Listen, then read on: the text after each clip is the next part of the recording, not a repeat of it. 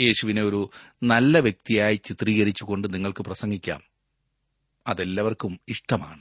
അങ്ങനെ ചെയ്യുമ്പോൾ യാതൊരു പ്രശ്നവും ഉണ്ടായിരിക്കില്ല. എന്നാൽ യേശു ഈ ഭൂമിയിലേക്ക് താണിറങ്ങി വരികയും പാപത്തെ എതിർക്കുകയും ക്രൂശിൽ മനുഷ്യരുടെ പാപങ്ങൾക്ക് വേണ്ടി മരിക്കുകയും മൂന്നാം ദിവസം അവൻ ഉയർത്തെഴുന്നേറ്റ് വരികയും ചെയ്തവനായി നാം പ്രസംഗിക്കുമ്പോഴാണ് പ്രശ്നം. അത് അധികം പേർക്കും ഇഷ്ടമില്ലാത്ത പ്രസംഗമാണ്.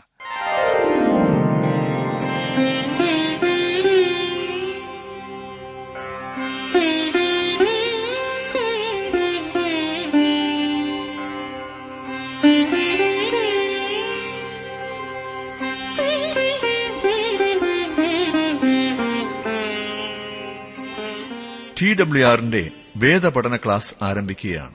ജീവസന്ദേശം. ജീവസന്ദേശം വേദപഠന ക്ലാസുകളിലേക്ക് എല്ലാ പ്രിയ ശ്രോതാക്കളെയും സ്നേഹപൂർവം സ്വാഗതം ചെയ്യുന്നു. സഹോദരൻ ജോർജ് ഫിലിപ്പ് പഠിപ്പിക്കുന്ന ഈ വേദപഠന ക്ലാസ്സിലെ ഇന്നത്തെ പാഠഭാഗം അപ്പോ സ്വപ്രവൃത്തികൾ അധ്യായം നാല്. ഇന്നത്തെ വേദപഠന ക്ലാസ്സിലേക്ക് നമ്മെ തന്നെ ദൈവകരങ്ങളിൽ ഫരമേൽപ്പിക്കാം പ്രാർത്ഥനയോടെ നമുക്ക് പഠിക്കാം.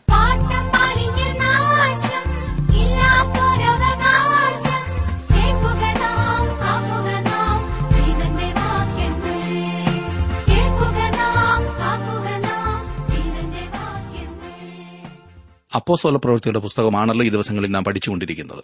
പത്രോസിന്റെ രണ്ടാമത്തെ പ്രസംഗത്തിന്റെ പരിണിത ഫലമാണ് നാലാം അധ്യായത്തിൽ നാം കാണുവാൻ പോകുന്നത്. മൂന്നാം അധ്യായം വരെ നാം പഠിച്ചു കഴിഞ്ഞു.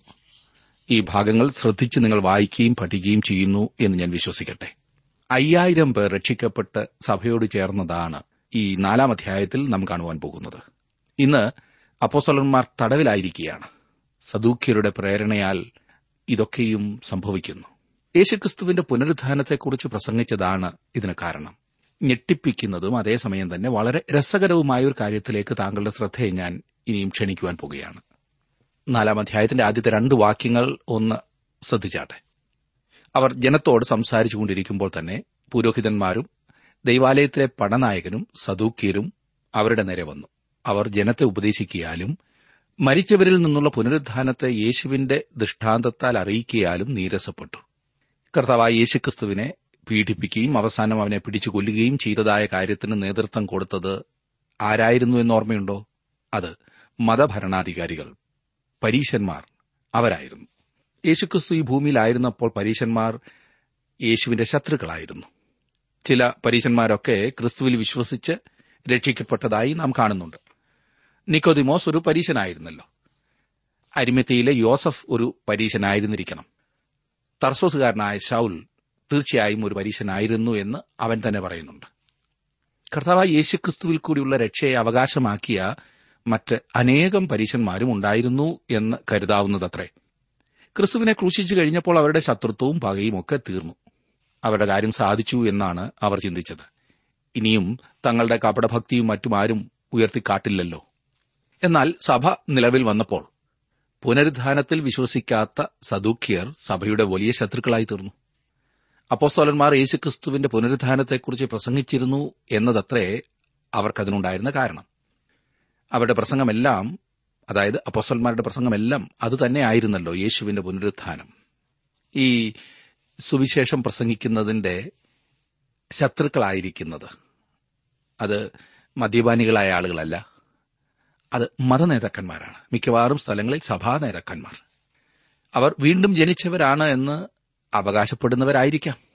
ഓർക്കണം അവരും സദൂഖ്യരെ പോലെയാണ്. അസാധാരണ കാര്യങ്ങളിൽ അവർക്ക് വിശ്വാസമില്ല. അതെ അലൗകികമായ കാര്യങ്ങളിലും അവർ വിശ്വസിക്കുന്നില്ല. അവർ തങ്ങളുടെ സംസാരം കൊണ്ടോ ജീവിതം കൊണ്ടോ ദൈവവചനത്തെ നിരസിക്കുന്നു. ആ കാര്യം നാം വളരെ ഗൌരവമായി ഓർത്തിരിക്കേണ്ടതാണ്. ആദിമസഭ ഈ പീഡനത്തിലൂടെ കടന്നുപോകുമ്പോൾ സദൂക്യരായിരുന്നു അതിന് മുൻകൈയെടുത്തത്. യേശുവിനെ ഒരു നല്ല വ്യക്തിയായി ചിത്രീകരിച്ചുകൊണ്ട് നിങ്ങൾക്ക് പ്രസംഗിക്കാം. അതെല്ലാവർക്കും ഇഷ്ടമാണ്. അങ്ങനെ ചെയ്യുമ്പോൾ യാതൊരു പ്രശ്നവും ഉണ്ടായിരിക്കില്ല. എന്നാൽ യേശു ഈ ഭൂമിയിലേക്ക് താണിറങ്ങി വരികയും പാപത്തെ എതിർക്കുകയും ക്രൂശിൽ മനുഷ്യരുടെ പാപങ്ങൾക്ക് വേണ്ടി മരിക്കുകയും മൂന്നാം ദിവസം അവൻ ഉയർത്തെഴുന്നേറ്റ് വരികയും ചെയ്തവനായി നാം പ്രസംഗിക്കുമ്പോഴാണ് പ്രശ്നം. അത് അധികം പേർക്കും ഇഷ്ടമില്ലാത്ത പ്രസംഗമാണ് അപ്പോസ്തലന്മാർ അത് പ്രസംഗിച്ചപ്പോൾ സദൂക്കിയർ അവരെ അറസ്റ്റ് ചെയ്യുകയും അവരെ സന്നിധി സംഘത്തിന് മുൻപാകെ കൊണ്ടുവരികയും ചെയ്തു. ഇനിയും നാലാം അധ്യായത്തിന്റെ മൂന്നും നാലും വാക്യങ്ങൾ ഞാൻ വായിക്കാം. അവരെ പിടിച്ചു വൈകുന്നേരം ആകൊണ്ട് പിറ്റേന്നാൾ വരെ കാവലിലാക്കി. എന്നാൽ വചനം കേട്ടവരിൽ പലരും വിശ്വസിച്ചു. പുരുഷന്മാരുടെ എണ്ണം തന്നെ അയ്യായിരത്തോളമായി. ശലോമോന്റെ മണ്ഡപത്തിൽ വെച്ചാണ് പത്രോസിന്റെ പ്രസംഗത്തെ അവർ എതിർത്തതും തുടർന്നുള്ള ഈ സഭവികാസങ്ങൾ ഉണ്ടായതും. വിശ്വസിച്ച പുരുഷന്മാരുടെ എണ്ണം അയ്യായിരത്തോളം ആയിരുന്നു എങ്കിൽ എത്ര സ്ത്രീകളും കുഞ്ഞുങ്ങളും വിശ്വസിച്ചു എന്നാണ് നിങ്ങൾ കരുതുന്നത്? അതെ ഒരു വലിയ പുരുഷാരം യേശുക്രിസ്തുവിംഗിലേക്ക് തിരിഞ്ഞതായി നാം കാണുന്നു. ശിമോൻ പത്രോസിനെ ഏതെങ്കിലും വിധത്തിൽ വിമർശിക്കുവാൻ എനിക്ക് മടിയാണ്. കാരണം അവന്റെ പരിമിതികളെല്ലാം മനസ്സിലാക്കിയാൽ തന്നെ അവനെ സ്നേഹിക്കുവാൻ മാത്രമേ കഴിയൂ. ദൈവം വളരെ ശക്തമായി ഉപയോഗിച്ച മനുഷ്യനായിരുന്നു ശിമോൻ പത്രോസ്. ഇവിടെ പറഞ്ഞിരിക്കുന്ന സംഖ്യ വെറും നാമമാത്രമായ ആരോ എവിടെയോ ഒക്കെ കൈപൊക്കിയതിന്റെ ഒരു സംഖ്യയല്ല. അവർ യഥാർത്ഥമായി വീണ്ടും ജനനം പ്രാപിച്ചവരാണ്. കാരണം ഈ കണക്ക് തരുന്നത് പരിശുദ്ധാത്മാവാണ്. അന്നു മുതൽ ഇന്നുവരെയും ഇതുപോലൊരു സംഭവം രേഖപ്പെടുത്തിയിട്ടില്ല. സഭ നിലനിൽക്കുന്നിടത്തോളം കാലം ഈ സംഖ്യയെ അതിജീവിക്കുവാൻ കഴിയുമെന്ന് ഞാൻ വ്യക്തിപരമായി കരുതുന്നുമില്ല. അഞ്ചും ആറും വാക്യങ്ങളിൽ നാം കാണുന്നത് പിറ്റേന്നാൾ അവരുടെ പ്രമാണികളും മൂപ്പന്മാരും ശാസ്ത്രിമാരും യെരുശലേമിൽ ഒന്നിച്ചുകൂടി മഹാപുരോഹിതനായ ഹന്നാവും കയ്യഭാവും യോഹന്നാനും അലക്സണ്ടറും മഹാപുരോഹിത വംശത്തിലുള്ളവരൊക്കെയും ഉണ്ടായിരുന്നു.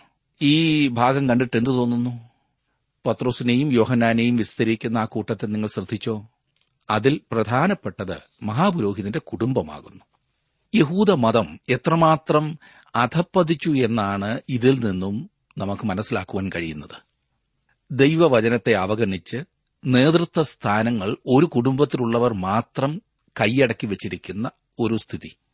ഹന്നാവിനെ മഹാപുരോഹിത സ്ഥാനത്തു നിന്നും പുറത്താക്കിയപ്പോൾ അവന്റെ മരുമകൻ കയ്യഭാവിനെ ആ സ്ഥാനത്ത് ഹന്നാവ് അവരോധിച്ചു. ഹന്നാവിന്റെ അഞ്ചു പുത്രന്മാർ ഈ പറഞ്ഞ സ്ഥാനത്ത് പല സമയത്തായി വാണിരുന്നു എന്നതാണ് ചരിത്രം. നല്ല വരുമാനമുള്ള മാർഗമാണല്ലോ. അഴിമതിക്കാരായ ഈ നേതാക്കന്മാർ പത്രോസിനെയും യോഹനാനെയും വിസ്തരിച്ചാൽ അവർക്ക് ന്യായം കിട്ടുകയില്ല എന്നത് എത്ര വ്യക്തമാണ്. ഈ വസ്തുത എല്ലാ കാലത്തും സത്യമാണ്. ക്രിസ്തീയ സഭകളിലും സംഘടനകളിലും സ്വന്തക്കാർക്ക് അനർഹമായ ആനുകൂല്യങ്ങൾ അനുവദിക്കുന്ന അഴിമതി നേതൃസ്ഥാനങ്ങളിൽ സ്വന്തം കുടുംബത്തിലുള്ളവരെ മാത്രം നിലനിർത്തി ചെയ്യുന്ന ശുശ്രൂഷകൾ വചനവിരുദ്ധമാണ്. സ്വത്തും പണവും കൈകാര്യം ചെയ്യുന്നതിലെ ക്രമക്കേട് മറ്റാരും അറിയാതിരിക്കുവാനുള്ള തന്ത്രമാകുന്നു ഇക്കൂട്ടരുടേത്. പൊതുജനങ്ങളിൽ നിന്നും സംഭാവനകൾ സ്വീകരിച്ച് ശുശ്രൂഷകൾ ചെയ്യുന്ന ഏതൊരു സംഘടനയും ഒരു കുടുംബത്തിലുള്ളവരാൽ നയിക്കപ്പെടുന്നതാകരുത്. സ്വന്തം കുടുംബത്തിലെ വരുമാനം കൊണ്ട് പ്രവർത്തിക്കുന്ന സംഘടനകൾക്ക് വേണമെങ്കിൽ അതാകാം. നേതൃസ്ഥാനങ്ങളിലെല്ലാം ഒരേ കുടുംബത്തിലുള്ളവരെ കൊണ്ട് നടത്തപ്പെടുന്ന പ്രസ്ഥാനങ്ങൾക്ക് സംഭാവന കൊടുക്കുകയും അരുത്. അവർ എത്ര വലിയ പ്രവർത്തികൾ ചെയ്താൽ പോലും അവിടെ അഴിമതിയുണ്ട് തീർച്ചയായും കള്ളത്തരമുണ്ട്. അങ്ങനെ കൊടുക്കുമ്പോൾ തങ്ങൾക്ക് ദൈവം തന്നിട്ടുള്ള അനുഗ്രഹങ്ങളെ താങ്കളും അവിശ്വസ്തയോടെ കൈകാര്യം ചെയ്യുന്നു എന്നാണ് അത് തെളിയിക്കുന്നത്. ഏഴാം വാക്യത്തിൽ നാം വായിക്കുന്നത് ഇവർ അവരെ നടുവിൽ നിർത്തി. ഏത് ശക്തി കൊണ്ടോ ഏത് നാമത്തിലോ നിങ്ങൾ ഇത് ചെയ്തു എന്ന് ചോദിച്ചു. പത്രോസിനെയും യോഹന്നാനെയുമാണ് ഈ സന്നിധി സംഘത്തിന്റെ മുൻപാകെ കൊണ്ടുവന്നത്. മുടന്തനായ മനുഷ്യൻ സൌഖ്യം പ്രാപിക്കുകയും പത്രോസ് തന്റെ രണ്ടാമത്തെ പ്രസംഗം നടത്തുകയും ചെയ്തിരിക്കുന്നു. എന്ത് ശക്തി കൊണ്ടും ഏത് നാമത്തിലുമാണ് അവർ ഇത് ചെയ്തത് എന്ന് സന്നിധി സംഘത്തിന് അറിയണം. അതുകൊണ്ട് എട്ടാം വാക്യത്തിൽ നാം വായിക്കുന്നത് പത്രോസ് പരിശുദ്ധാത്മാവ് നിറഞ്ഞവനായി അവരോട് പറഞ്ഞത്. പത്രോസ് പരിശുദ്ധാത്മാവ് നിറഞ്ഞവനായി എന്ന് പറഞ്ഞിരിക്കുന്നത് വീണ്ടും ശ്രദ്ധിക്കുക. ഈ പറഞ്ഞ സമയത്ത് അവൻ പരിശുദ്ധാത്മ സ്നാനമല്ല പ്രാപിച്ചത് പരിശുദ്ധാത്മാവിനാൽ നിറയപ്പെടുകയായിരുന്നു. പരിശുദ്ധാത്മ സ്നാനം ഒരിക്കൽ നടന്നു കഴിഞ്ഞു. ഇവിടെ അവൻ പരിശുദ്ധാത്മാവിനാൽ നിറയപ്പെട്ട അവസ്ഥയാണ്. പരിശുദ്ധാത്മാവിനാൽ നിയന്ത്രിക്കപ്പെടുന്ന അവസ്ഥ. അവന്റെ വാക്കുകൾ പരിശുദ്ധാത്മാവ് നൽകുന്ന വാക്കുകളാണ്. താങ്കൾക്കും എനിക്കും ഇന്ന് ആവശ്യം പരിശുദ്ധാത്മാവിന്റെ നിറവാണ്. നാം അത്യാവശ്യമായും അന്വേഷിക്കേണ്ടത് അതത്രേ. നാം ആത്മാർത്ഥമായി കാത്തിരിക്കേണ്ടത് ആ നിറവിനായിട്ടാണ്. പരിശുദ്ധാത്മ സ്നാനത്തിനായി കാത്തിരിക്കേണ്ടതില്ല. പെന്തക്കോസ് നാൾ വരെ അവർ പരിശുദ്ധാത്മാവിനായി കാത്തിരുന്നു. അന്ന് അവരെല്ലാം പരിശുദ്ധാത്മാവിനാൽ സ്നാനപ്പെട്ടു. ഒരു ശരീരത്തിലെ അംഗങ്ങളായി അവർ തീർന്നു. പക്ഷെ ഇന്ന് താങ്കൾ യേശുവിംഗിലേക്ക് തിരിയുമെങ്കിൽ പരിശുദ്ധാത്മാവിനാൽ സ്നാനപ്പെടുകയാണ് അപ്പോൾ ചെയ്യുന്നത്. എഫ് എസ് ലേഖനം ഒന്നാം അധ്യായത്തിന്റെ പതിമൂന്നും പതിനാലും വാക്യങ്ങളിൽ അതിനെ മുദ്രയിടുക എന്നാണ് പറഞ്ഞിരിക്കുന്നത്. അതോടെ താങ്കൾ വിശ്വാസികളുടെ കൂട്ടമായ സഭയിലേക്ക് ചേർക്കപ്പെടുന്നു ഒന്നാക്കപ്പെടുന്നു. യേശു കർത്താവിനെ രക്ഷകനായി അംഗീകരിക്കുന്ന അവസരത്തിൽ തന്നെ അങ്ങനെ സംഭവിക്കുന്നു. അതാണ് പരിശുദ്ധാത്മ സ്നാനവും പരിശുദ്ധാത്മ നിറവും തമ്മിലുള്ള വ്യത്യാസം. കഴിഞ്ഞ ദിവസവും ഞാനത് സൂചിപ്പിക്കുകയുണ്ടായല്ലോ. ഒൻപതും പത്തും വാക്യങ്ങളിൽ നാം കാണുന്നത് ജനത്തിന്റെ പ്രമാണികളും മൂപ്പന്മാരുമായുള്ളവരെ. ഈ ബലഹീന മനുഷ്യനുണ്ടായ ഉപകാരം നിമിത്തം ഇവൻ ഏതിനാൽ സൗഖ്യമായി എന്ന് ഞങ്ങളെ ഇന്ന് വിസ്തരിക്കുന്നു എങ്കിൽ നിങ്ങൾ ക്രൂശിച്ചവനും ദൈവം മരിച്ചവരിൽ നിന്ന് ഉയർപ്പിച്ചവനുമായ നസ്രയനായ യേശുക്രിസ്തുവിന്റെ നാമത്തിൽ തന്നെ ഇവൻ സൗഖ്യമുള്ളവനായി നിങ്ങളുടെ മുൻപിൽ നിൽക്കുന്നു എന്ന് നിങ്ങൾ എല്ലാവരും ഇസ്രായേൽ ജനമൊക്കെയും അറിഞ്ഞുകൊള്ളുവീൻ. പത്രോസ് ഈ ജനത്തോട് സംസാരിക്കുന്നു. ഇതേവരെയും പത്രോസ് വളരെ ദ്രുതഗതിയിലായിരുന്നു സംസാരിച്ചിരുന്നത്. ഓർക്കുന്നില്ലേ? അതുകൊണ്ട് തന്നെ ഒരുപാട് പാകപ്പിഴകളൊക്കെ ഉണ്ടായി. എന്നാൽ ഇപ്പോൾ അവൻ പരിശുദ്ധാത്മാവിനാൽ നിറഞ്ഞവനായിട്ടാണ് സംസാരിക്കുന്നത്. അതിനാൽ ശരിയായ കാര്യം പറയുവാൻ അവന് കഴിഞ്ഞു. ഈ രോഗിയായ മനുഷ്യന് സൗഖ്യം വന്നതിനാൽ ആ നല്ല കാര്യം ഞങ്ങൾ ചെയ്തതിനു വേണ്ടിയാണോ ഞങ്ങളെ വിസ്തരിക്കുന്നത് എന്നത്രേ പത്രോസ് ചോദിക്കുന്നത്. അത് അവരുടെ ചിന്തയെ ഉണർത്തുന്ന ഒരു ചോദ്യമായിരുന്നു. പതിനൊന്നാം വാക്യത്തിൽ വീട് പണിയുന്നവരായ നിങ്ങൾ തള്ളിക്കളഞ്ഞിട്ട് മൂലക്കല്ലായി തീർന്ന കല്ല് ഇവൻ തന്നെ. യേശുക്രിസ്തുവിനെക്കുറിച്ച് രണ്ട് കാര്യങ്ങൾ പത്രോസ് ചൂണ്ടിക്കാണിക്കുന്നു. അവൻ ക്രൂശിക്കപ്പെടുകയും മരിച്ചവരിൽ നിന്ന് ഉയർത്തെഴുന്നേൽക്കുകയും ചെയ്തു. യേശുക്രിസ്തു പാറയാകുന്നു എന്നതാണ് രണ്ടാമതായി പറയുന്നത്. ഒന്നവൻ ക്രൂശിക്കപ്പെട്ടു പിന്നവൻ ഉയർത്തെഴുതേറ്റു രണ്ടാമതായി അവൻ പാറയാണ്. ഈ പാറമേൽ ഞാൻ എന്റെ സഭയെ പണിയും എന്ന് പറഞ്ഞിട്ടുണ്ട്. ഏതാണ് ആ പാറ? ആ പാറ ക്രിസ്തുവാണ്. ഏതാണ് കല്ല്? നസ്രയനായ യേശുക്രിസ്തു തന്നെയാണ് കല്ല്. അവൻ മൂലക്കല്ലായി തീർന്നിരിക്കുന്നു എന്ന് പറയുന്നു. അവന്റെ ഉയർത്തെഴുന്നേൽപ്പിൽ കൂടിയാണത് സാധ്യമായത്. സുവിശേഷ പ്രസംഗത്തിന്റെ കേന്ദ്ര ബിന്ദു യേശുക്രിസ്തുവിന്റെ ഉയർത്തെഴുന്നേൽപ്പാണെന്ന വസ്തുത വീണ്ടും ഞാൻ ഓർപ്പിക്കട്ടെ. പന്ത്രണ്ടാം വാക്യത്തിൽ നാം വായിക്കുന്നത് മറ്റൊരുത്തനിലും രക്ഷയില്ല. നാം രക്ഷിക്കപ്പെടുവാൻ ആകാശത്തിന് കീഴിൽ മനുഷ്യരുടെ ഇടയിൽ നൽകപ്പെട്ട വേറൊരു നാമവുമില്ല. ബൈബിളിലെ വളരെ പ്രധാനപ്പെട്ട ഒരു വാക്യമാണിത്. യേശുക്രിസ്തുവിന്റെ ജനന സമയം ദൂതൻ നൽകിയ ദൂത് എന്താകുന്നു എന്ന് നോക്കാം. മത്തായുടെ സുവിശേഷം ഒന്നാം അധ്യായത്തിന്റെ ഇരുപത്തിയൊന്നാം വാക്യത്തിൽ അവൻ തന്റെ ജനത്തെ അവരുടെ പാപങ്ങളിൽ നിന്ന് രക്ഷിപ്പാനിരിക്കൊണ്ട് നീ അവൻ യേശു എന്ന് പേരിടേണം. അവൻ രക്ഷകനാണ്. ആദിയിൽ അവന്റെ പേര് അതായിരുന്നു. ആ നാമം നിങ്ങൾ സ്വീകരിക്കുമ്പോൾ ആ വ്യക്തിയിൽ അടങ്ങിയിരിക്കുന്ന സകലവും സ്വീകരിക്കുകയാണ് ചെയ്യുന്നത്. നിങ്ങൾ യേശുവിങ്കിലേക്ക് വരുമ്പോൾ രക്ഷയ്ക്കായിട്ടാണ് അവങ്കിലേക്ക് കടന്നു വരുന്നത്. പത്രോസ് അക്കാര്യം വ്യക്തമാക്കുകയാണ്. നിങ്ങളെ രക്ഷിക്കുവാൻ സാധിക്കുന്നതായ വേറൊരു നാമവും ആകാശത്തിന് കീഴിലില്ല. ന്യായപ്രമാണത്തിന് നിങ്ങളെ രക്ഷിപ്പാൻ കഴിയുകയില്ല. ഒരു മതത്തിനും നിങ്ങളെ രക്ഷിക്കാൻ കഴിയുകയില്ല. ഒരു ആചാരവും ഒരു കൂതാശയും നിങ്ങളെ രക്ഷിക്കുകയില്ല. ഒന്നു മാത്രം യേശുവിനും മാത്രമേ നിങ്ങളെ രക്ഷിക്കുവാൻ കഴിയൂ സുഹൃത്തെ. ജനത്തെ അവരുടെ പാപങ്ങളിൽ നിന്നും രക്ഷിപ്പാനായി ഈ ഭൂമിയിലേക്ക് ഇറങ്ങി വന്ന വ്യക്തിയുടെ പേരാണ് യേശു. ഏതൊരു വ്യക്തിയും വിശ്വാസത്തോടെ അവന്റെ അടുത്തേക്ക് ചെന്നാൽ അവൻ രക്ഷിക്കപ്പെടും. രക്ഷയ്ക്കായി കടന്നു ചെല്ലാവുന്ന വേറൊരു സ്ഥാനവുമില്ല എന്നത്രേ പത്രോസ് പറയുന്നത്. ഇത്രയും പറഞ്ഞപ്പോൾ നിങ്ങളുടെ സംശയം അപ്പോൾ ക്രിസ്തുവിലൂടെ അല്ലാതെ മനുഷ്യന്റെ ആത്മാവിന് രക്ഷയില്ലേ എന്നല്ലേ? അത് തന്നെയാണല്ലോ നാം ചിന്തിച്ചത്. ഇല്ല സുഹൃത്തെ ഇത് പറഞ്ഞത് ഒരു മനുഷ്യനല്ല. ദൈവത്തിന്റെ ആത്മാവിനാൽ നിറഞ്ഞ് പത്രോസ് ആകുന്നു ഇത് പറഞ്ഞത്. അതായത് ദൈവത്തിന്റെ ശബ്ദം. അങ്ങനെ പറയുമ്പോൾ നിങ്ങളുടെ ചോദ്യം അപ്പോൾ ക്രിസ്തുവിനെ അംഗീകരിക്കാത്ത സകലരും നരകത്തിൽ പോകുമോ? നാം ഇപ്പോൾ വായിച്ച വാക്യത്തിന് പ്രകാരം അങ്ങനെയാണല്ലോ സംഭവിക്കേണ്ടത് ഇല്ലേ? വീണ്ടും ചിലർ ചോദിക്കുന്നത് ക്രിസ്തുദേവനെക്കുറിച്ച് ഒരു പ്രാവശ്യം പോലും കേട്ടിട്ടില്ലാത്തവരുടെ കാര്യമോ? അവരുടെ കൂട്ടത്തിൽ താങ്കൾക്ക് ഇനിയും ചേരുവാൻ സാധ്യമല്ലല്ലോ. താങ്കൾ കേട്ടില്ലേ? താങ്കൾ കേൾക്കുകയും അവന്റെ രക്ഷയെക്കുറിച്ച് മനസ്സിലാക്കുകയും ചെയ്തു കഴിഞ്ഞു. അതിനാൽ താങ്കൾക്ക് ഇനിയും ഒരൊറ്റ തെരഞ്ഞെടുപ്പേ ഉള്ളൂ. അതായത് ക്രിസ്തുവിനെ കൈക്കൊള്ളുക. അല്ലാത്തപക്ഷം താങ്കൾ അവനെ തള്ളിക്കളയുകയാണ് ചെയ്യുന്നത്. ക്രിസ്തുവിനെ തള്ളിക്കളയുന്ന സകലരും നിത്യനരകത്തിന് യോഗ്യരാണ്. ക്രിസ്തുവിന്റെ സുവിശേഷം കേട്ടിട്ടില്ലാത്തവരെ ദൈവം അംഗീകരിച്ചാൽ പോലും താങ്കൾ തള്ളപ്പെടുമല്ലോ. താങ്കൾ കേട്ട് കഴിഞ്ഞു. ഒരിക്കലും കേട്ടിട്ടില്ലാത്തവരുടെ കാര്യം ദൈവം നോക്കുവാൻ നാം ദൈവത്തെ അത് ഏൽപ്പിക്കുക അപ്പോൾ താങ്കളുടെ സംശയം ഈ ലോകത്തിൽ കാണുന്ന മറ്റു മതങ്ങളും ദൈവങ്ങളും രക്ഷിക്കില്ലേ എന്നാണോ? ഇല്ല എന്ന് തന്നെയാണല്ലോ ദൈവാത്മാവിൽ വിശുദ്ധ പത്രോസ് ഇവിടെ സംസാരിക്കുന്നത്. താങ്കളുടെ ജീവിതത്തെ ദൈവകരങ്ങളിൽ സമർപ്പിക്കുവാനുള്ള മടികൊണ്ടല്ലേ സുഹൃത്തെ ഈ പറഞ്ഞ മുടന്തൻ ന്യായങ്ങളൊക്കെ ചെയ്യുന്നത്? അത് കള. ദൈവവചനം സത്യമാണെന്ന് തെളിഞ്ഞ സ്ഥിതിക്ക് അത് വിശ്വസിക്കൂ. ഈ നീണ്ട ലോകചരിത്രത്തിൽ ലോകത്തിലെ സകല മതങ്ങളുടെയും സകല സംഹിതകളിൽ ഒരെണ്ണത്തിലും മനുഷ്യന്റെ ആത്മരക്ഷയ്ക്കുള്ള മാർഗം ഉറപ്പായി പറയുവാൻ കഴിഞ്ഞിട്ടില്ല.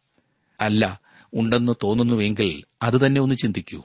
സാത്താൻ എല്ലായ്പ്പോഴും മനുഷ്യനെ കബളിപ്പിക്കുവാൻ ശ്രമിച്ചുകൊണ്ടിരിക്കുകയാണ്. ഇങ്ങനെയുള്ള തന്ത്രത്തിൽ ഒരിക്കലും കുടുങ്ങരുതേ. ക്രിസ്തുവിൽ വിശ്വസിക്കാതെ ഏതാചാരവും അനുഷ്ഠിച്ചതുകൊണ്ട് പ്രയോജനമില്ല പോലും. ക്രിസ്തുവിനെ കൈക്കൊള്ളാതെയുള്ള ഒരു കൂതാശയും പ്രയോജനമില്ലാത്തതാണ്. ഞാൻ വീണ്ടും പറയട്ടെ ആകാശത്തിന്റെ കീഴിൽ താങ്കളെ രക്ഷിക്കുവാൻ കഴിവുള്ള വേറൊരു നാമവും ഇല്ല. താങ്കൾ ക്രിസ്തുവിന്റെ അടുത്തേക്ക് വരുമെങ്കിൽ അവനിൽ വിശ്വസിക്കുമെങ്കിൽ താങ്കൾ രക്ഷ പ്രാപിക്കും. അത് താങ്കളുടെ രക്ഷയുടെ ഒരു അച്ചാരമാകുന്നു ഗ്യാരണ്ടി താങ്കളിപ്പോൾ ചോദിച്ചേക്കാം ഞാൻ അങ്ങനെ ആയതുകൊണ്ടല്ലേ അത് പറയുന്നത് എന്ന്. എന്റെ കാര്യം തീർച്ചയായും അത് തന്നെയാണ്. കാരണം എന്റെ അനുഭവത്തിൽ നിന്നും പറയുന്നതല്ലേ. ബുദ്ധിയിൽ നിന്നും എന്തെങ്കിലും പറയുന്നതിനേക്കാൾ നല്ലത്. ശീമോൻ പത്രോസിന്റെ ശക്തമായ ആ പ്രസ്താവന ആ മഹത്തായ പ്രസംഗമായിരുന്നു നാം ഇതുവരെ ശ്രദ്ധിച്ചത്. സന്നിധി സംഘത്തോട് ചെയ്ത ദൂതിന്റെ ഉപസംഹാരമായിട്ടാണ് ഇത് പത്രോസ് പറഞ്ഞത്. ഇനിയും പതിമൂന്നാം വാക്യം നോക്കിക്കാട്ടെ. അവർ പത്രോസിന്റെയും യോഹനാന്റെയും ധൈര്യം കാണുകയാലും ഇവർ പഠിപ്പില്ലാത്തവരും സാമാന്യരുമായ മനുഷ്യർ എന്ന് ഗ്രഹിക്കുകയാലും ആശ്ചര്യപ്പെട്ടു. അവർ യേശുവിനോടുകൂടെ ആയിരുന്നവർ എന്നും അറിഞ്ഞു. പഠിപ്പില്ലാത്തവരും സാമാന്യരും അതായത് ഈ മനുഷ്യർ വലിയ ബൈബിൾ കോളേജിലൊന്നും പോയി പഠിച്ചിട്ടില്ല. എന്നാൽ അവർ യേശുവിനോടുകൂടെ ആയിരുന്നു എന്ന് സന്നിധിരി സംഘം കാണുകയുണ്ടായി. യേശുവിങ്കിലേക്ക് ശ്രദ്ധ തിരിക്കുവാൻ കഴിയുന്ന ജീവിതം എത്ര മനോഹരമാണില്ലേ? പതിനാലും പതിനഞ്ചും വാക്യങ്ങൾ നോക്കിക്കാട്ടെ. സൗഖ്യം പ്രാപിച്ച മനുഷ്യൻ അവരോട് കൂടെ നിൽക്കുന്നത് കണ്ടതുകൊണ്ട് അവർക്ക് എതിര് പറവാൻ വകയില്ലായിരുന്നു. അവരോട് ന്യായാധിപ സംഘത്തിൽ നിന്ന് പുറത്തു പോകുവാൻ കൽപ്പിച്ചിട്ട് അവർ തമ്മിൽ ആലോചിച്ചു. അതെ പത്രോസിന്റെ പ്രസംഗത്താൽ എന്തെങ്കിലും മാറ്റം അവരിൽ ഉണ്ടായോ? ഇല്ല എന്നതാണ് വാസ്തവം. പതിനാറാം വാക്യത്തിൽ നാം കാണുന്നത് ഈ മനുഷ്യരെ എന്തു ചെയ്യേണ്ടു? പ്രത്യക്ഷമായൊരു അടയാളം അവർ ചെയ്തിരിക്കുന്നു എന്ന് യെരുശലേമിൽ പാർക്കുന്ന എല്ലാവർക്കും പ്രസിദ്ധമല്ലേ? നിഷേധിപ്പാൻ നമുക്ക് കഴിവില്ല. അന്നത്തെ സാധുക്യർക്ക് പോലും നടന്ന അത്ഭുതത്തെ നിഷേധിക്കുവാൻ കഴിഞ്ഞിരുന്നില്ല. എന്നാൽ ഇരുപത്തിയൊന്നാം നൂറ്റാണ്ടിൽ ജീവിക്കുന്ന നാം അത്ഭുതങ്ങളെ ചോദ്യം ചെയ്യുന്നു. താങ്കൾ അന്ന് അവിടെ ആ സാധുക്യരുടെ കൂടെ ഉണ്ടായിരുന്നുവെങ്കിൽ താങ്കൾക്കും അത്ഭുതങ്ങളെ നിഷേധിക്കുവാൻ പ്രയാസമായിരുന്നു സുഹൃത്തെ. നിഷേധിക്കുവാൻ നമുക്ക് കഴിവില്ല എന്നാണ് അന്ന് അവർ പറഞ്ഞത്. തങ്ങൾ ഒരത്ഭുതം കണ്ടെങ്കിലേ വിശ്വസിക്കുകയുള്ളൂ എന്ന് ഇന്നത്തെ മനുഷ്യർ പറയുന്നു. എന്നാൽ അത് ശരിയല്ല. ഈ പുരുഷാരം വിശ്വസിച്ചില്ല. ഇവരെപ്പോലെയുള്ള മനുഷ്യ സ്വഭാവമാണ് നമുക്കും ഉള്ളത്. കണ്ടിട്ട് വന്നവർ വിശ്വസിച്ചില്ല. മനസ്സിന്റെ പ്രശ്നമല്ല ഇവിടെ ഉള്ളത്. ഹൃദയത്തിന്റെ കാര്യമാണ്. അതെ ഹൃദയമാണ് ഏറ്റവും ദോഷമായിട്ടുള്ളത്. തെളിവുകളുടെ കുറവല്ല അവിശ്വാസമാണ് കാരണം. അത് മനുഷ്യ ഹൃദയത്തിന്റെ അവസ്ഥയാണ് കാണിക്കുന്നത്. തുടർന്ന് അവർ തമ്മിൽ ആലോചിക്കുന്നതായി നാം കാണുന്നു. പതിനേഴും പതിനെട്ടും വാക്യങ്ങളിൽ എങ്കിലും അത് ജനത്തിൽ അധികം പരക്കാതിരിക്കുവാൻ അവർ യാതൊരു മനുഷ്യനോടും ഈ നാമത്തിൽ ഇനി സംസാരിക്കരുതെന്ന് നാം അവരെ തർജനം ചെയ്യണം എന്ന് പറഞ്ഞു. പിന്നെ അവരെ വിളിച്ചിട്ട് യേശുവിന്റെ നാമത്തിൽ അശേഷം സംസാരിക്കരുത് ഉപദേശിക്കുകയും അരുതെന്ന് കൽപ്പിച്ചു. പത്രോസും യോഹന്നാനും അവർക്ക് ഉത്തരം കൊടുത്തത് പത്തൊൻപതാം വാക്യത്തിൽ നാം വായിക്കുന്നുണ്ട്. പത്തൊൻപത് മുതൽ താഴോട്ട്. അതിന് പത്രോസും യോഹനാനും ദൈവത്തെക്കാൾ അധികം നിങ്ങളെ അനുസരിക്കുന്നത് ദൈവത്തിന്റെ മുൻപാകെ ന്യായമോ എന്ന് വിധിപ്പീൻ. ഞങ്ങൾക്കോ ഞങ്ങൾ കണ്ടും കേട്ടുമിരിക്കുന്നത് പ്രസ്താവിക്കാതിരിക്കുവാൻ കഴിയുന്നതല്ല എന്നുത്തരം പറഞ്ഞു. എന്നാൽ ഈ സംഭവിച്ച കാര്യം കൊണ്ട് എല്ലാവരും ദൈവത്തെ മഹത്വപ്പെടുത്തുകയാൽ അവരെ ശിക്ഷിക്കുന്നതിന് ജനനിമിത്തം വഴിയൊന്നും കാണായികൊണ്ട് അവർ പിന്നെയും തർജനം ചെയ്ത് അവരെ വിട്ടയച്ചു. ഈ അത്ഭുതത്താൽ സൗഖ്യം പ്രാപിച്ച മനുഷ്യൻ നാൽപ്പതിലധികം വയസ്സുള്ളവനായിരുന്നു. ഇതിനാൽ സന്നിധി സംഘത്തിലെ ആളുകളുടെ ആ മനം തണുത്തു കാണുമെന്ന് നിങ്ങൾ ചിന്തിച്ചേക്കാം. എന്നാൽ അങ്ങനെ ആയിരുന്നില്ല. അവർ കൂടുതൽ കഠിനപ്പെട്ടു. ഇരുപത്തിമൂന്ന് ഇരുപത്തിനാലും വാക്യങ്ങളിൽ നാം അത് കാണുന്നു. വിട്ടയച്ച ശേഷം അവർ കൂട്ടാളികളുടെ അടുക്കൽ ചെന്ന് മഹാപുരോഹിതന്മാരും മൂപ്പന്മാരും തങ്ങളോട് പറഞ്ഞത് എല്ലാം അറിയിച്ചു. അത് കേട്ടിട്ട് അവർ ഒരുമനപ്പെട്ട് ദൈവത്തോട് നിലവിളിച്ചു പറഞ്ഞത് ആകാശവും ഭൂമിയും സമുദ്രവും അവയിലുള്ള സകലവും ഉണ്ടാക്കിയ നാഥനെ പത്രോസും യോഹനാനും സ്വതന്ത്രരായ ശേഷം സഭയിലേക്ക് മടങ്ങിപ്പോയി. സംഭവിച്ച കാര്യങ്ങളുടെ വിശദമായൊരു റിപ്പോർട്ട് അവർ അവിടെ നൽകി. ആദിമസഭയുടെ ഒരു വലിയ സമ്മേളനത്തെക്കുറിച്ചുള്ള രേഖ ഇവിടെ ലഭിക്കുന്നു. സഭയുടെ ആത്മീയ നിലവാരം അത്രമാത്രം ഒരിക്കൽ പോലും പിന്നീട് ഉന്നതമായിരുന്നിട്ടില്ല എന്നത്ര എന്റെ വിശ്വാസം. അവരുടെ പ്രാർത്ഥനയിൽ അതിന്റെ രഹസ്യം നമുക്ക് കാണുവാൻ കഴിയും. ഇതൊരു പ്രാർത്ഥനയേക്കാൾ ഉപരി സ്തോത്രഗാനമാണ്. ദൈവമേ നീ സൃഷ്ടാവും കർത്താവുമാണ് നാഥനാണ്. എന്നാൽ ഇന്ന് സഭയ്ക്ക് അതിനെക്കുറിച്ച് നിശ്ചയമില്ല എന്ന് തോന്നുന്നു. ദൈവം കർത്താവാകുന്നു യേശു കർത്താവ് ദൈവമാകുന്നു എന്ന കാര്യം നിശ്ചയമായി നിങ്ങൾ അറിയുന്നുണ്ടോ? അത് അറിയേണ്ടത് ഏറ്റവും പ്രധാനപ്പെട്ട കാര്യമാണ്. സഭയ്ക്ക് ഇന്ന് നിശ്ചയമില്ല. സഭയ്ക്ക് അതിന്റെ ശക്തി നഷ്ടപ്പെട്ടിരിക്കുന്നു.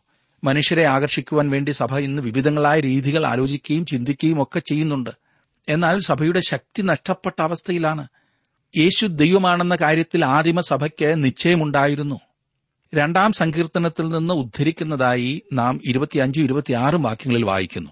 ജാതികൾ കലഹിക്കുന്നതും വംശങ്ങൾ വ്യർത്ഥമായി നിരൂപിക്കുന്നതുമെന്ത്?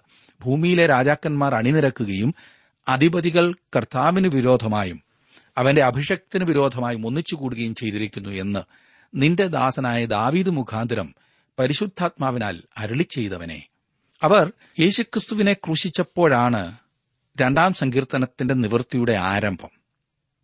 രണ്ടായിരം വർഷങ്ങൾ കഴിഞ്ഞിട്ടും യേശുവിനോടും ദൈവത്തോടുമുള്ള പക വർദ്ധിച്ചു വരുന്നതേ ഉള്ളൂ. അത് ദ്രുതഗതിയിൽ വർദ്ധിച്ചു വന്നുകൊണ്ടിരിക്കുകയാണ്.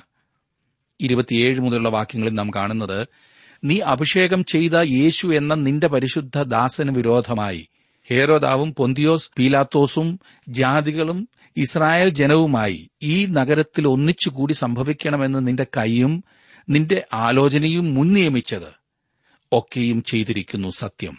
ഇപ്പോഴോ കർത്താവെ അവരുടെ ഭീഷണികളെ നോക്കണമേ. ഇതൊരു വലിയ സ്തോത്രത്തിന്റെയും പ്രാർത്ഥനയുടെയും ശുശ്രൂഷയാണ്. അവർ ഒരുമിച്ചിരുന്ന് ഒരു മനസ്സോടുകൂടി ഇപ്പോൾ സംസാരിക്കുകയാണ്. അവരെല്ലാം ഒരു സമയത്ത് പ്രാർത്ഥിച്ചു എന്നല്ല. പ്രാർത്ഥനയ്ക്ക് നേതൃത്വം നൽകിയ ആൾ പ്രാർത്ഥിച്ചു കഴിഞ്ഞപ്പോൾ അവരെല്ലാം ഒരുമിച്ച് ആമൻ പറഞ്ഞു. പീഡനം അവസാനിക്കുവാൻ വേണ്ടി അവർ പ്രാർത്ഥിച്ചില്ല എന്ന കാര്യം ശ്രദ്ധിക്കുക. എന്നാൽ അത് സഹിക്കുവാനുള്ള ധൈര്യത്തിനു വേണ്ടി അവർ പ്രാർത്ഥിച്ചു. സംസാരിക്കുവാനുള്ള ശക്തിക്കും ധൈര്യത്തിനും വേണ്ടി അവർ പ്രാർത്ഥിച്ചു. ആദിമസഭ ഇന്നത്തെ സഭയിൽ നിന്ന് വ്യത്യസ്തമായിരുന്നു. മുപ്പതാം വാക്യത്തിൽ നാം വായിക്കുന്നത് സൗഖ്യമാക്കുവാൻ നിന്റെ കൈ നീട്ടുന്നതിനാലും നിന്റെ പരിശുദ്ധദാസനായ യേശുവിന്റെ നാമത്താൽ അടയാളങ്ങളും അത്ഭുതങ്ങളും ഉണ്ടാകുന്നതിനാലും നിന്റെ വചനം പൂർണ ധൈര്യത്തോടെ പ്രസ്താവിക്കുവാൻ നിന്റെ ദാസന്മാർക്ക് കൃപ നൽകണമേ. ആദിമസഭയുടെ ശക്തി എത്രമാത്രമായിരുന്നു എന്ന കാര്യം ശ്രദ്ധിക്കുക. പത്രോസിനെയും യോഹന്നാനെയും വിസ്തരിച്ച് ഒന്നും ചെയ്യുവാൻ കഴിയാതെ വെറുതെ വിട്ടിട്ട് അവർ പോയി സഭയോട് ചേർന്ന് പ്രാർത്ഥിച്ച പ്രാർത്ഥന വളരെയേറെ ശ്രദ്ധേയമാണ്. ക്രിസ്തുവിനെ സാക്ഷിക്കുന്നതിൽ നിന്നും ശുശ്രൂഷിക്കുന്നതിൽ നിന്നും ഉടലെടുത്ത ഒരു പ്രാർത്ഥനയാണിതെന്ന് മറക്കരുത്. തീവ്രമായ ആവശ്യത്തിന്റെ പശ്ചാത്തലത്തിലാണ് ഈ പ്രാർത്ഥന. ചുറ്റും ഭീഷണി അപകടം പതിയിരിക്കുന്ന അവസ്ഥയാ. ഇന്ന് പ്രാർത്ഥനയിൽ ഈ പറഞ്ഞ ശക്തി പ്രകടമായി കാണാത്തതിന് കാരണം ഈ തീവ്രതയുടെ അഭാവമാണ്. ഒരു മേളയ്ക്ക് കൂടുന്നത് പോലെയോ പാർട്ടിക്ക് വരുന്നത് പോലെയോ ആണ് പ്രാർത്ഥനാ കൂട്ടങ്ങൾ ക്രിസ്തുവിനെ സാക്ഷിക്കുന്നത് സഭാജനങ്ങളുടെ മുൻഗണന അല്ലാത്തതാണ് സഭയിൽ പ്രാർത്ഥനയുടെ തീവ്രത കുറയുവാൻ കാരണം. ഈ ആദിമസഭ പ്രാർത്ഥിച്ചത് ഒരുമനപ്പെട്ടായിരുന്നു. കൂട്ടത്തിലെ ഭിന്നത എപ്പോഴും പ്രാർത്ഥനയ്ക്ക് തടസ്സമാണെന്നു മാത്രമല്ല ആത്മീയ ശക്തി ഇല്ലാതാക്കും. ഇവർ പ്രാർത്ഥിച്ച പ്രാർത്ഥന തികച്ചും ദൈവവചനാടിസ്ഥാനത്തിലായിരുന്നു. രണ്ടാം സങ്കീർത്തനത്തിൽ നിന്നും ഉദ്ധരിച്ചുകൊണ്ടുള്ള പ്രാർത്ഥന. ദൈവവചനവും പ്രാർത്ഥനയും എന്നും ഒരുമിച്ചു പോകും. തന്റെ വചനത്തിലൂടെ ദൈവം നമ്മോട് സംസാരിച്ച് താൻ എന്തു ചെയ്യുവാൻ ആഗ്രഹിക്കുന്നു എന്ന് നമ്മോട് പറയുന്നു. നാം പ്രാർത്ഥിക്കുമ്പോൾ ദൈവം തന്റെ വചനത്തിലൂടെ നാം ചെയ്യുവാൻ ആവശ്യപ്പെടുന്നത് ചെയ്യുവാൻ തയ്യാറാകുന്നു എന്ന് ദൈവത്തോട് നാം പറയുന്നു.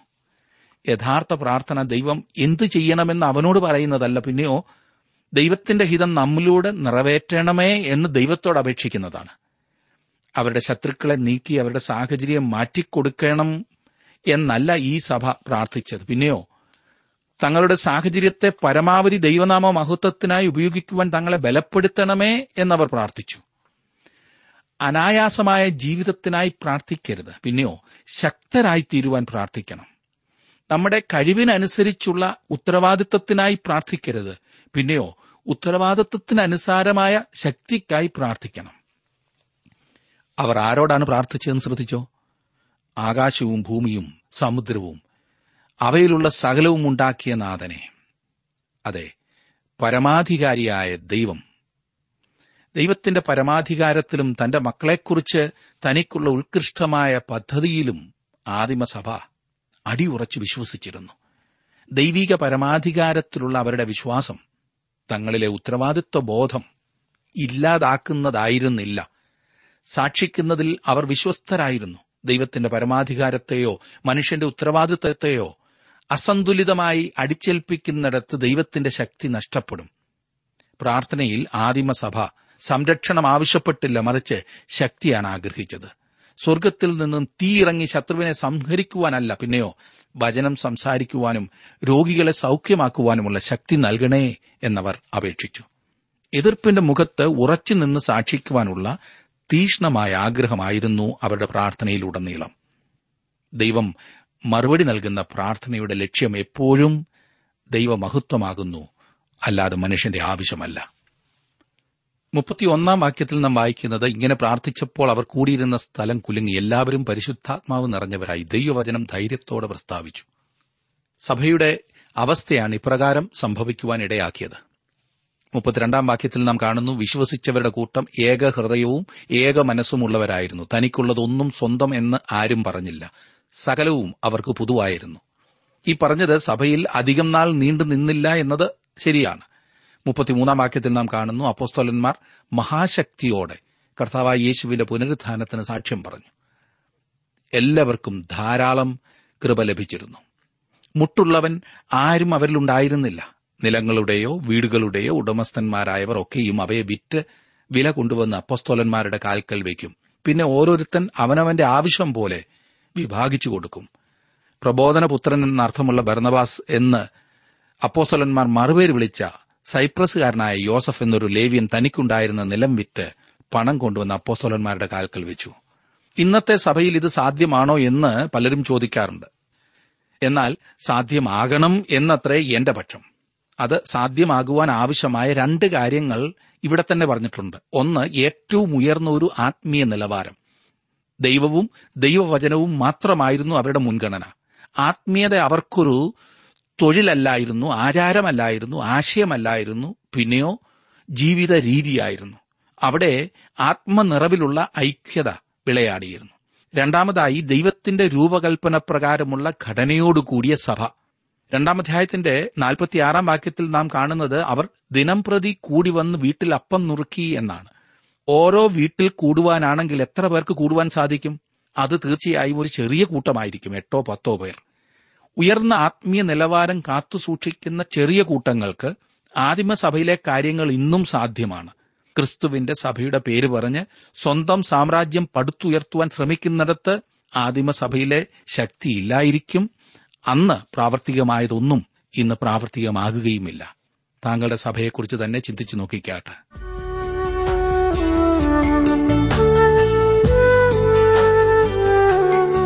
ഇന്നത്തെ ജീവസന്ദേശ പഠന ക്ലാസ്സിലൂടെ ഞങ്ങളെ ശ്രദ്ധിച്ച എല്ലാ പ്രിയ ശ്രോതാക്കളോടുമുള്ള നന്ദിയെ അറിയിക്കട്ടെ. ദൈവവചനം കൃത്യമായി ക്രമമായി പഠിക്കുവാൻ ലഭിച്ചിരിക്കുന്ന ഈ അസുലഭ അവസരം പ്രയോജനപ്പെടുത്തുകയും സ്നേഹിതരെ അതിനായി ഉത്സാഹിപ്പിക്കുകയും ചെയ്യുക. അഭിപ്രായങ്ങളും നിർദ്ദേശങ്ങളും പ്രാർത്ഥനാ വിഷയങ്ങളും ഞങ്ങളെ അറിയിക്കുക. ഈ പുസ്തകത്തിന്റെ വിഷയവിഭജനം audio C D S D card എന്നിവ ആവശ്യമെങ്കിൽ ഞങ്ങളുമായി ബന്ധപ്പെടുക. ഞങ്ങളുടെ വിലാസം ജീവസന്ദേശം പോസ്റ്റ് ബോക്സ് നമ്പർ മൂന്ന് തിരുവല്ല അഞ്ച് Keralam. Phone zero four six nine two seven zero zero two eight four. Mobile nine four four seven seven six seven three seven eight. ഞങ്ങളുടെ email address Malayalam T T V at radio eight eight two dot com. വെബ്സൈറ്റിലും ഞങ്ങളുടെ programme ലഭിക്കുന്നതാണ്. ഞങ്ങളുടെ website W W W dot radio eight eight two dot com.